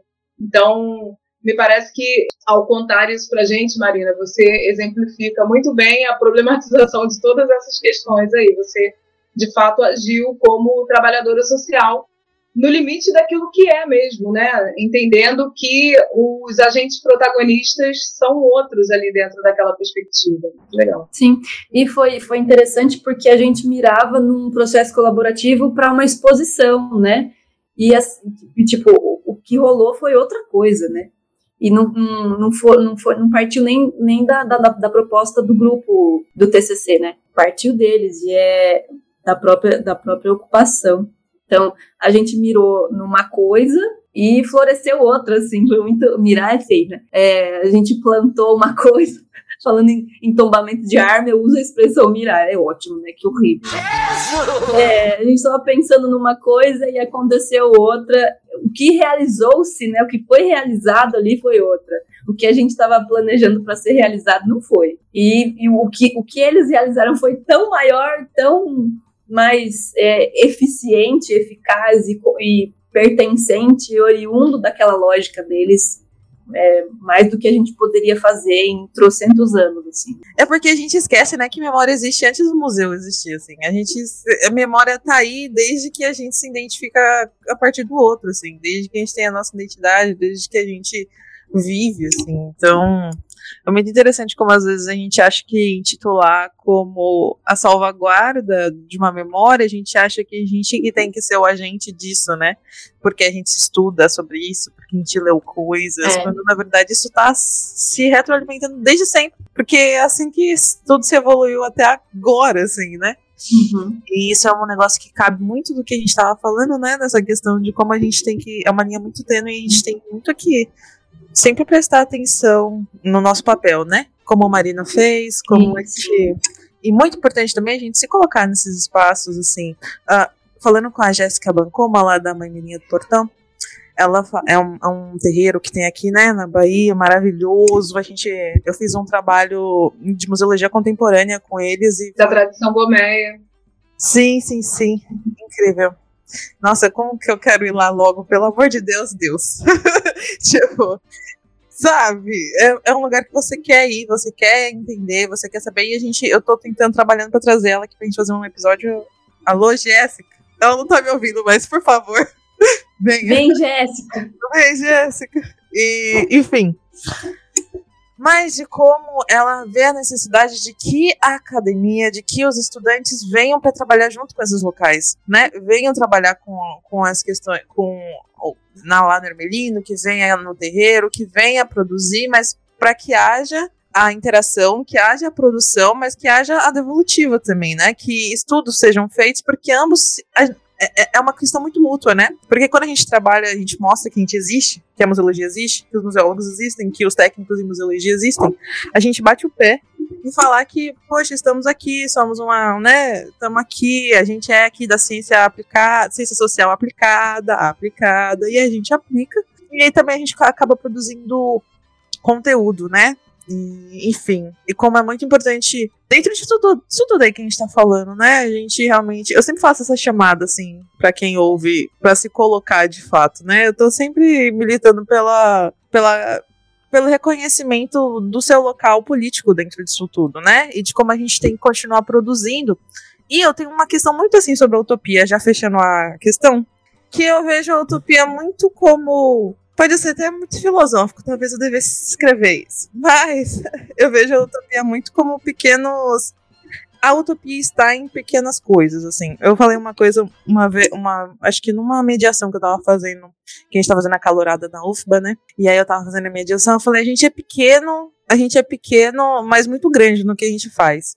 Então é isso, tipo, quando a gente é pequeno, que, somos pequenos, somos pessoas, somos indivíduos dentro. Né, a gente pode produzir mas eu acho que no que a gente faz, no outro, porque a utopia é algo que você vê, algo que você imagina, né? Algo muito, muito distante. Mas eu vejo a utopia como pequenas coisas que formam uma coisa maior. Tipo, quando você vê isso aí que aconteceu com Marina, o cara fala: Nossa, quero fazer um museu, Bacurau. Poxa, isso aí já é uma utopiazinha para mim, sabe? É, um, é, um, é uma pequena, é um pequeno, uma pequena amostra de uma utopia, assim. É um, eu acho que está muito mais creditado nas pequenas questões que não são pequenas, porque são muito grandes. Querendo ou não, cada todo, toda questão pequenininha vai resultar em um, um resultado, vai ser uma coisa muito maior. E eu já acho isso também muito top, né? Mas é basicamente isso. Eu vou arquitetar melhor essa minha teoria e trago para vocês depois. Vamos Mas fazer uma camiseta, é... Ju, com a sua frase? Vamos. Vamos. Um adesivo. Mas eu acho que é isso. A utopia tá nessas pequenas coisas que vão já tipo, focando no maior, sabe? Porque a gente uhum. se realizando. Quando a gente. Cara, eu fico muito feliz. Eu não sei se. É uma. Pra mim, a felicidade é utópica. Dentro de um momento bolsonarista, dentro de uma vida maluca do capitalismo, você estar feliz é algo muito utópico. Então, quando você vê uma coisa que você fez é, usando seus conhecimentos, dando seu apoio, no seu contexto, acontecendo do jeito que você acha que, caraca, isso aí é muito legal e te deixa feliz, isso é utopia para mim. Ou deixa uhum. outra pessoa feliz, isso é utopia. Então, tipo. Eu, eu vivenciei vejo... a utopia, Juliana, olha só. Gostei. Você vivenciou? Ó, na minha teoria, sim. Juliana 2021, Gueiros 2021. Utopia está nas pequenas coisas. É Gueiros Juliana 2021. Fica maluco, galera. Pelo amor de Deus. Imagina se a gente só uhum. foca lá na Utopia lá na frente e fala, nunca vou conseguir. Não, não, não. É. Gostei. Eu, eu tô super de acordo, Juliana. Acho que é bem por aí mesmo. E essa compreensão, recentemente ouvi, esse, ouvi sobre isso, né? Pensando nos, nos movimentos sociais e nas lutas sociais do, do presente porque acho que eles estão cada vez mais informados justamente disso que você está colocando, né? Aliás, vou até trazer o sentido de esperança em Paulo Freire, né? Que está conectado com essa ideia de utopia, porque é esperança no sentido de trabalhar para a transformação, não é de esperar a transformação, né? E não é uma esperança vazia, é uma, uma esperança que compreende que a nossa geração tem um papel social a cumprir, né? Assim como a gente se beneficia de direitos que foram conquistados, de avanços que foram conquistados a custas de muitas lutas por gerações anteriores, também a nossa precisa seguir essa marcha, né? Esse, esse é o sentido de esperança de Paulo Freire. Então, que tem tudo a ver com essa relação de utopia que você coloca. E na perspectiva dos movimentos sociais contemporâneos, né? É, os analistas tem problematizado isso, eles entendem bem, né, diferente do debate que estava colocado no século passado a, a, a, respeito dos movimentos sociais, mas os movimentos sociais entendem bem que a transformação da sociedade possivelmente não será mais dentro daquele modelo sonhado de acaba o capitalismo, institui um outro modelo e agora em bloco, é, a partir de amanhã a gente tem uma outra sociedade. Não se dará assim. Né? Aliás, nenhuma transformação de fato se processa assim, né? O fim do capitalismo é, é o, o, fim cotidiano do capitalismo. É, por exemplo, né, se a gente está falando do fim do capitalismo, é fazer esse sistema ruir naquilo que a gente pode alterar no dia a dia, inclusive na nossa prática museológica. Né? Retomando a ideia de trabalhador social de Valdiza, retomando, aliás, toda a compreensão de Valdiza assentada muito, inclusive, em Paulo Freire. O museu, na perspectiva da Valdiza, a museologia, o conhecimento, o trabalho com a memória, as exposições, são instrumentos de um aprofundamento de consciência crítica. Então, é, tudo isso que está, que faz parte desse desse roteiro que você nos trouxe, dessa narrativa que você nos trouxe, Marina, a respeito da sua experiência, porque essa experiência complexificou a sua consciência crítica, essa experiência complexifica e dá é, é, espaço para complexificar a consciência crítica daqueles que vão pensar de forma ainda mais sistematizada sobre as suas histórias, sobre as suas memórias, né? Esse, acho que isso e não é não é uma faceta nova do museu, não é uma faceta do museu da museologia social, né? Ah, desde os gabinetes de curiosidade, os museus são lugares em que a gente organiza coisas para melhor pensar sobre elas, né? Quando a gente tem um museu na perspectiva da museologia social que está de forma metodológica ou metódica, trabalhando com a sua memória, Aliás, né, estou colocando aqui metódica, metodológica, não como se antes de se instituir como museu isso não fosse feito, mas enfim, a partir de outras ferramentas, de outras estratégias que vêm por influência, por exemplo, do, do nosso campo da, da, museologia, dentro da sua humildade aí, né, é, cria-se ali uma outra possibilidade de pensar sobre essa história, uma outra possibilidade de se pensar sobre a sua memória. Se reconhecer dentro de uma historicidade é importante para todo o contexto de luta, né? Entender, por exemplo, é, é, se entender numa luta histórica é importante porque senão a cada geração a luta recomeça. É muito importante, é, esse é um aspecto muito importante e os movimentos sociais eles têm zelado né, pela sua memória há, há muito tempo. É, acho que o que se amplia é a nossa capacidade de entender que eles fazem isso e como fazem, e se amplia também o encontro entre a forma como os movimentos de lutas sociais fazem isso e a forma como isso tem sido feito a partir dos mecanismos oficiais, dos meios oficiais, melhor dizendo, das instituições oficiais que trabalham, que operam a memória, o patrimônio e a produção do conhecimento. É, então, Juliana, estamos totalmente de, de acordo aí nesse, nesse aspecto. Só aproveitando que foi falado em uns trechos aí, é, como é que pode, né? Aquela frase, a que ponto chegamos, né? O, de, de maneira positiva, o, o, museu sair daquele museu de reafirmar a, o imperialismo, reafirmar as ações imperialistas, para até o que a gente tem hoje da museologia social, né? É uma trajetória bem longa, uma trajetória muito trabalhada, uma trajetória muito militada, inclusive. E ainda em desenvolvimento, né? Ainda, ainda tá rolando. Né? A que ponto chegamos, cobrador? Não sei. Vamos, vamos ver. isso mesmo. Então, assim, aproveitando isso que eu falei, só pra gente finalizar com essa pergunta aqui. Pergunta, diria eu, polêmica. É... Como sempre. Polêmica, polêmica. Então, Inês, a museologia social a museologia social que a gente discutiu esse episódio todo. A gente acabou, acabou, acabou falando sobre isso dentro dos museus tradicionais, né? A gente comentou por cima, mas vamos se aprofundar mais agora, né? A museologia social tem espaço nos museus tradicionais, ditos tradicionais que a gente tem? Polêmica forte essa. Eu vou aproveitar, é, me lembrei do Vladimir Sibila, que é professor da Unirio, que nós, inclusive, é, há uns dois, três anos, falamos sobre escrever um texto a esse respeito e nós temos posições diferentes sobre isso. E ficou na promessa, a gente não conseguiu concretizar, mas tenho certeza que seria. Lanço aqui, inclusive, para outras pessoas que tiverem mais disposição e possam correr na frente, porque é, eu, eu gosto muito dos dissensos, né? Me parece que os dissensos são sempre mais interessantes do que os consensos. Então, esse é um dissenso que unia aí posições, né, pôr em diálogo posições diferentes, me parece que pode ser muito interessante.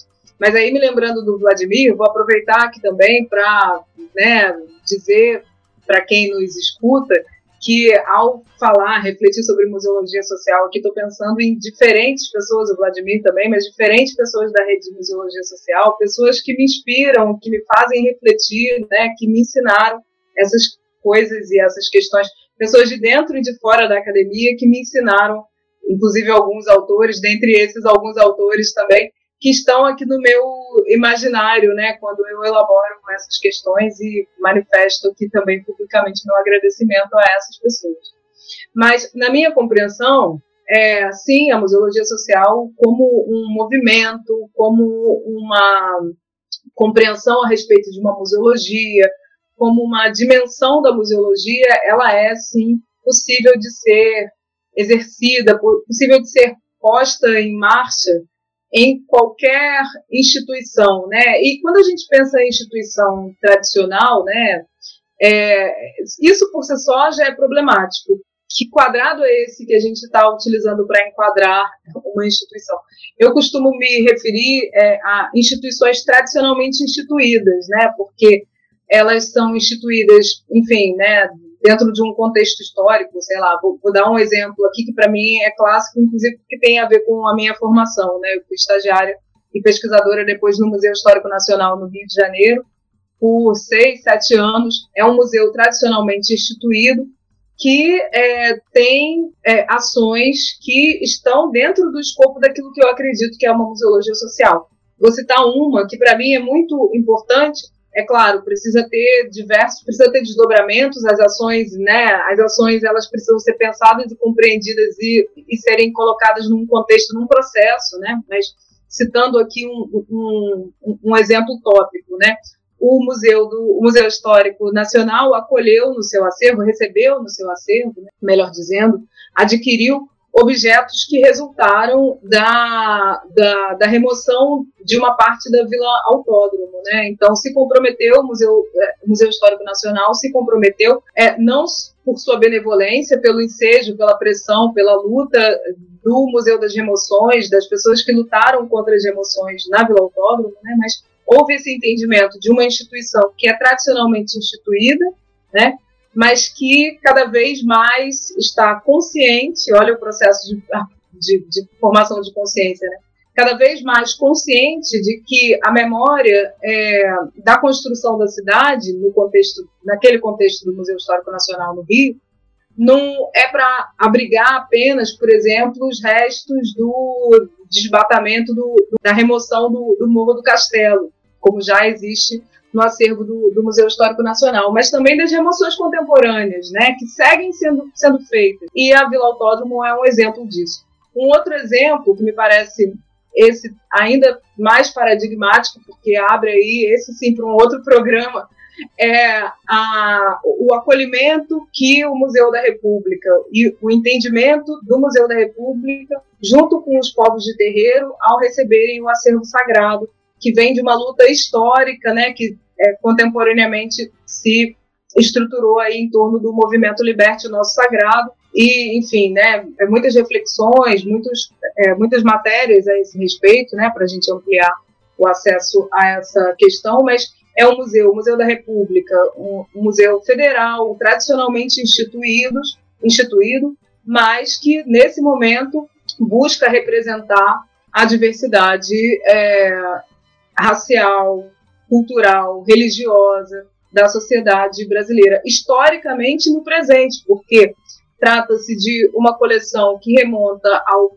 passado na perspectiva da sua patrimonialização, na perspectiva da sua materialidade, mas diz respeito às lutas do presente, na medida em que o racismo e a intolerância religiosa, né, longe de terem retroagido, se a gente comparar ao período em que esses acervos foram apreendidos, né, muito pelo contrário, ao invés de retroagir, parece que piora, né? Não, não nos deixamos enganar pelo sentido evolutivo da história, né? Não há evolução, essa ideia de desenvolvimento é só uma ideia falsamente construída, né? O racismo ele segue sendo estruturado cotidianamente, é por isso que cotidianamente nós precisamos lutar contra ele. Eu me lembrei aqui antes, né? A gente estava falando, Marina, do desses usos sociais que a ideia de museu ganha pelo mundo afora, felizmente, né? Essa é a, a graça. E eu acho que por isso, inclusive, que a ideia de museu sobreexiste século a século, né? Pela sua reinvenção, pela adição das funções sociais que essa instituição pode ter.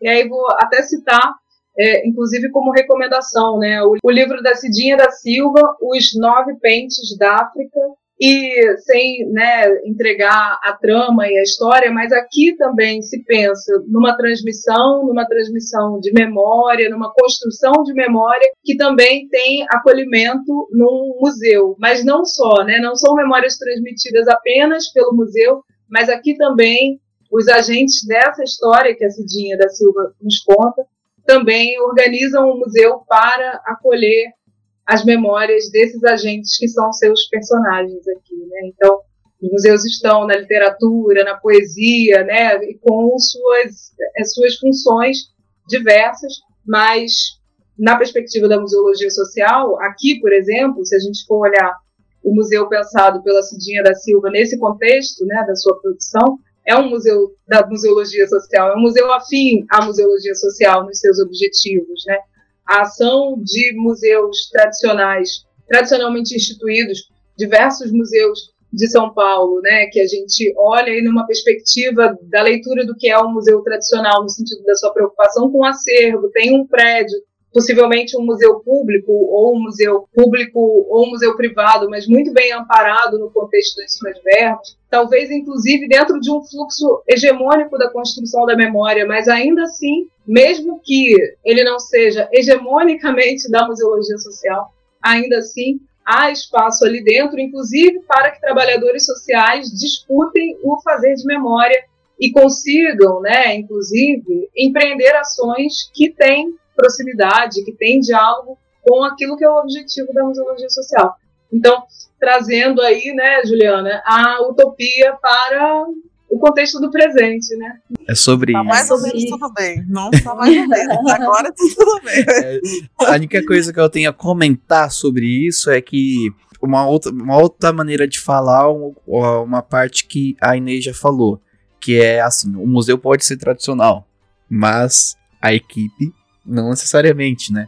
Então pode ser um, a, a instituição pode ser uma instituição é, tradicional assim de né, também, também vale a pena pensar o que, que é tradicional, né? O Museu do Ipiranga, assim, ele, ah, ele tá fechado, na verdade, né? Mas o que eu conheço da equipe do educativo dele, eu não, não creio que vai ser um educativo tradicional. Mas, assim, a gente também pode pensar, né? Instituição, o que, que é. Mas, se, dependendo da equipe, o que, o que, que a equipe tá disposta a, a trabalhar, né? A gente cai por, por terra essa questão tradicional, né?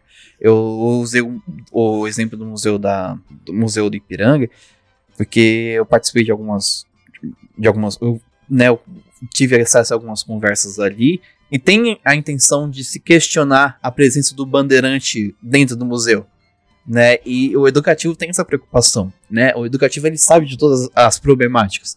E o Museu do Ipiranga só é o museu mais antigo da cidade de São Paulo. Então é a única coisa que eu tenho a acrescentar assim.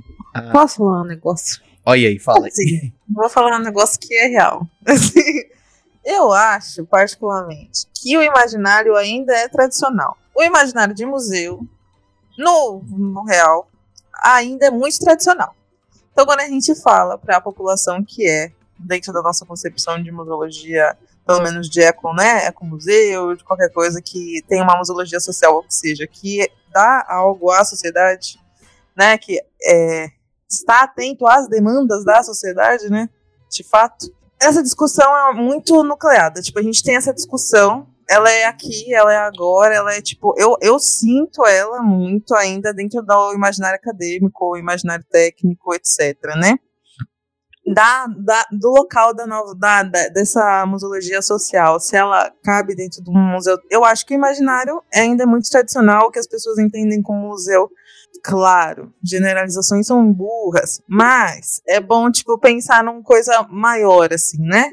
Porque é um negócio que a gente ainda tá combatendo, é muito. É, é uma coisa, tipo, entre aspas, recente, né? A gente ainda tá combatendo isso. Que foram séculos aí, né? Da galera falando que museu é só pra ir fazer trabalho, e coisa chata, etc, etc. Então é isso, só polemizar isso, que, mas polemizar e dizendo o quê? Estamos fazendo a nossa parte. Estamos aqui discutindo sobre utopia, falando e também trazendo para quem está ouvindo aí. Como você, o que você está fazendo para desmistificar o ideal de museu, tirar do tradicionalismo com seu pai, com sua mãe, com ah, eu traço, eu traço discussões assim, com Você está conversando com seu Uber sobre o que é museologia? Eu não sei. Isso, é real. É, isso eu nunca fiz. Gente, gente, é incrível. Eles se, eles, eles se sentem curiosos. É inc... Gente, museu é aquela, aquela velha do ah, música. Não, não é música. Ah, você assistiu uma noite no museu. Rolou um desse no Tinder há uns tempos atrás. É, tipo. Educadora musical, ele leu. é não, filho, eu só toco terror mesmo. Então é isso, converse com o seu Uber, converse com o seu tio, com a sua tia, fale sobre o museu, leve galera pro museu, fala, não, é legal, eu prometo, bora. Uhum. Porque eu acho que é, é muito importante a gente discutir se a nova, se a museologia social cabe dentro do museu tradicional, mas é também muito importante a gente pôr em prática a nossa museologia social dentro dos museus, qualquer o que for. E dentro uhum. das pessoas, dentro da nossa relação com, com o outro, assim. Era só isso mesmo. isso aí. Olha, só para pôr uma, uma pimenta aí, e claro, isso fica para um outro debate mesmo, né? Mas é, a gente pensa essa questão do museu tradicional, e quando a gente pensa isso, a gente pensa muito nesse modelo museu público, memórias, é, as memórias hegemônicas, né? Acho que quando a gente pensa no senso comum, museu tradicional, esse modelo a ser destituído, a gente pensa nesse, nesse modelo museu nacional, né? Eu não estou me referindo ao Museu Nacional, estou referindo ao modelo de museu que resguarda a memória da nação.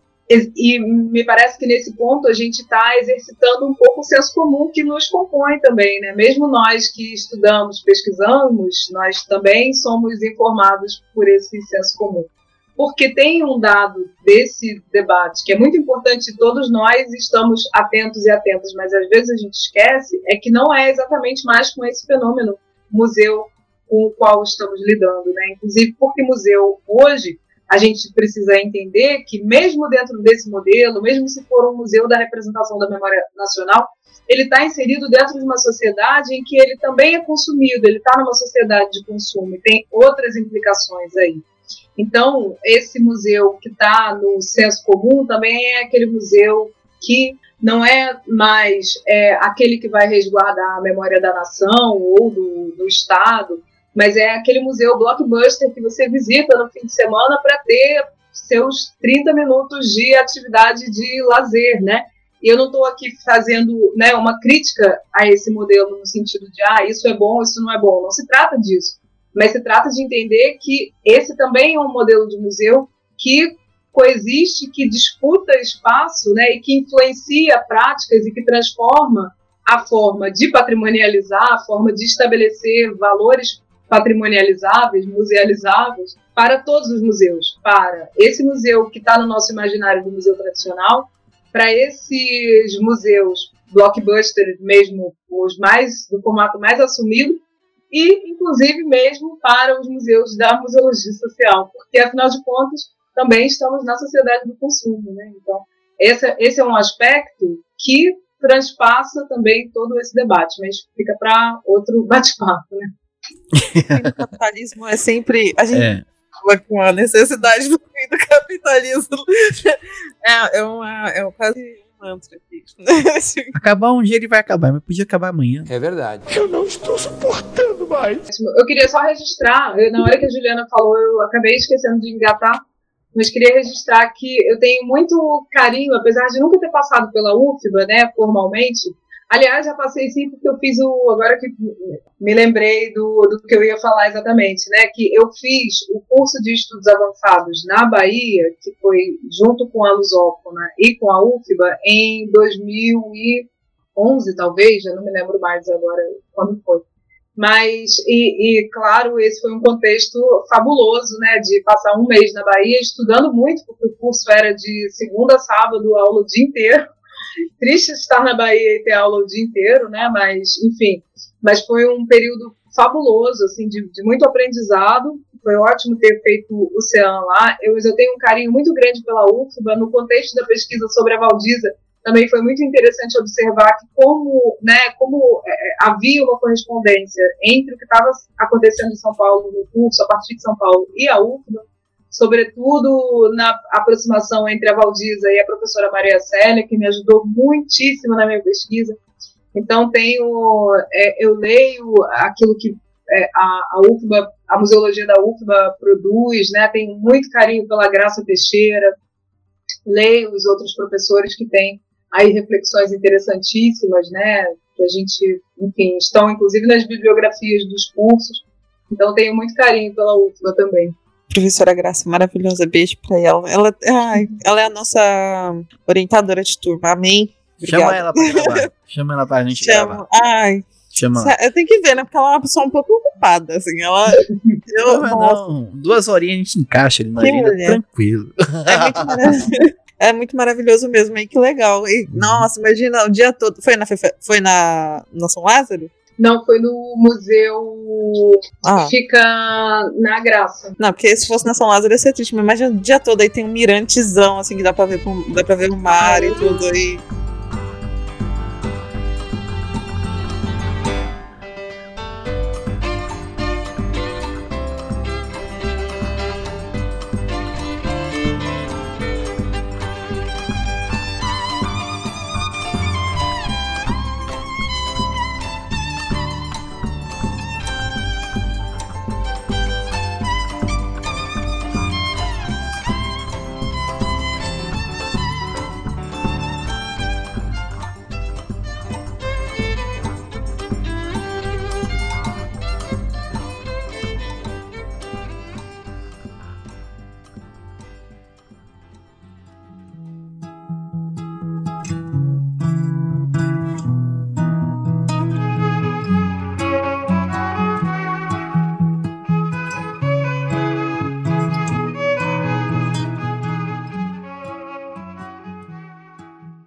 Então, gente, é isso. Esse foi nosso querido episódio aqui. Eu espero que vocês tenham gostado. Que foi um episódio pra gente que é maravilhoso. Espero que, que né, você que está ouvindo tenha compartilhado dessa, dessa gostosura que é ouvir é, falar sobre museologia social e a Valdiza. Eu só vou deixar a indicação aqui do nosso episódio com a Sofia. A Sofia que ela faz parte do, do, do coletivo lá é, esqueci o nome do coletivo. Coletivo Valdiza Projeto Valdiza Russo. É coletivo, é projeto. Então eu vou deixar a indicação aqui de vocês ouvirem o, o, nosso episódio 37 com a Sofia, que ela faz parte do projeto Valdiza Russo, Rússio. E lá ela fala mais sobre a história da Valdiza, fala mais outros projetos dela, fala do projeto né, que está assim, encabeçado aí também. Vocês têm mais algum, vocês têm alguma outra indicação? A, a Inês já fez a indicação de um livro aqui. Também, se quiser fazer mais alguma outra indicação pessoal. Vocês? Eu indico o episódio 31, que foi o que eu gravei de lazer, já que a Inês falou de lazer aqui. Foi 36. Tem 36. Indico o episódio Nossa. 36. Vocês estão muito propagandistas da Museu da Moda. Tem que ser. Indicar, se for assim.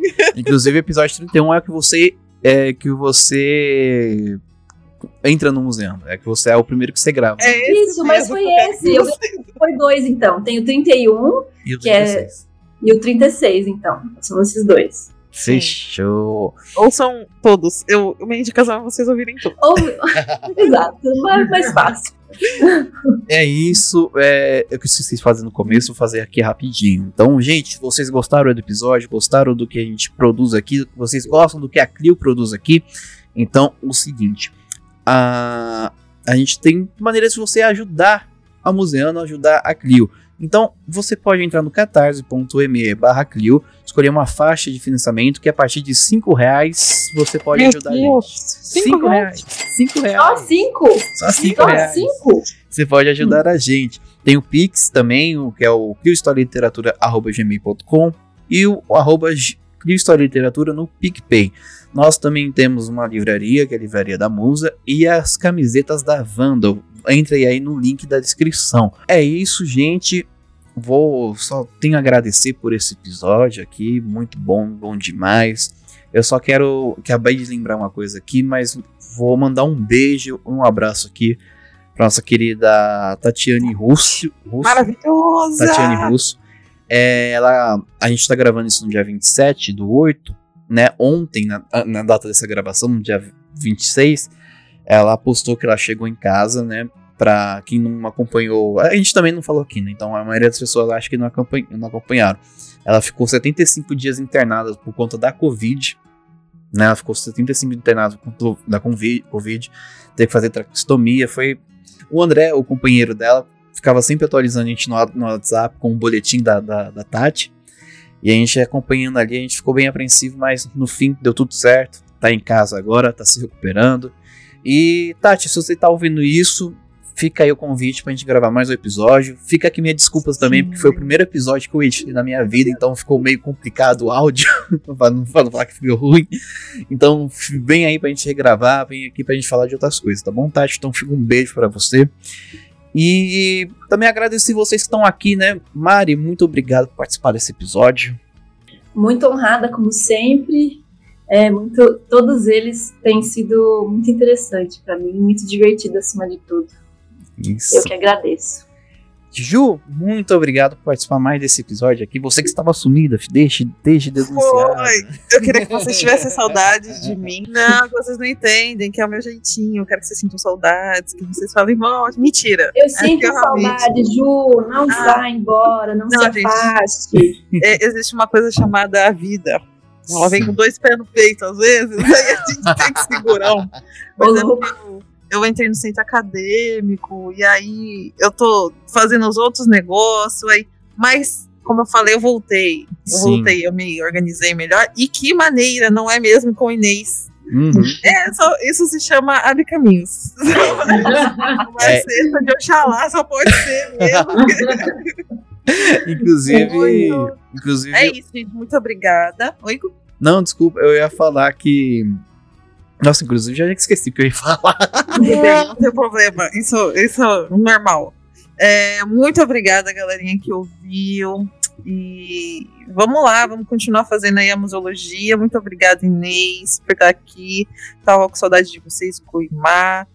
É, Inês, o convite está aí. Vamos fazer todos um rolê museando na Bahia. Estou Acho aguardando digno. vocês. Uhum. Ouvintes também, a gente Na casa da Ju. O endereço está aqui no link também. Vai ser, vai ser o apartamento mais badalado depois da pandemia.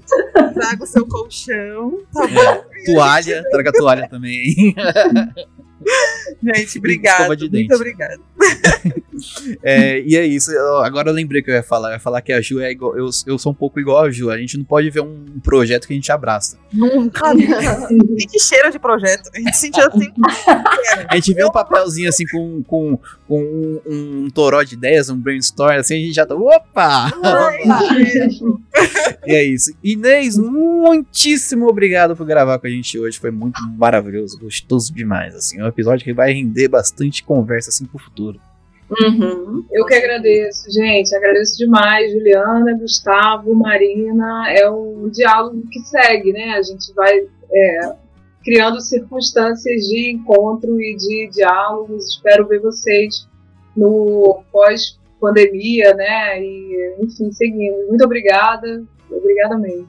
Obrigada Vamos... a todo mundo que escutou a gente. Vamos articular isso aí. E você, querida, querido, querido ouvinte, muito obrigado por ver a gente também. E aguarde aí nosso próximo episódio daqui 15 dias, né? Vai estar no seu no feed, no seu ouvidinho. Lembrando que agora o Museu tem feed próprio, a gente não sai mais no feed do Crio. A gente tá só aqui. Então, beleza? Gente, muitíssimo obrigado. E lembrando sempre, o museu e a museologia social seguem vivos.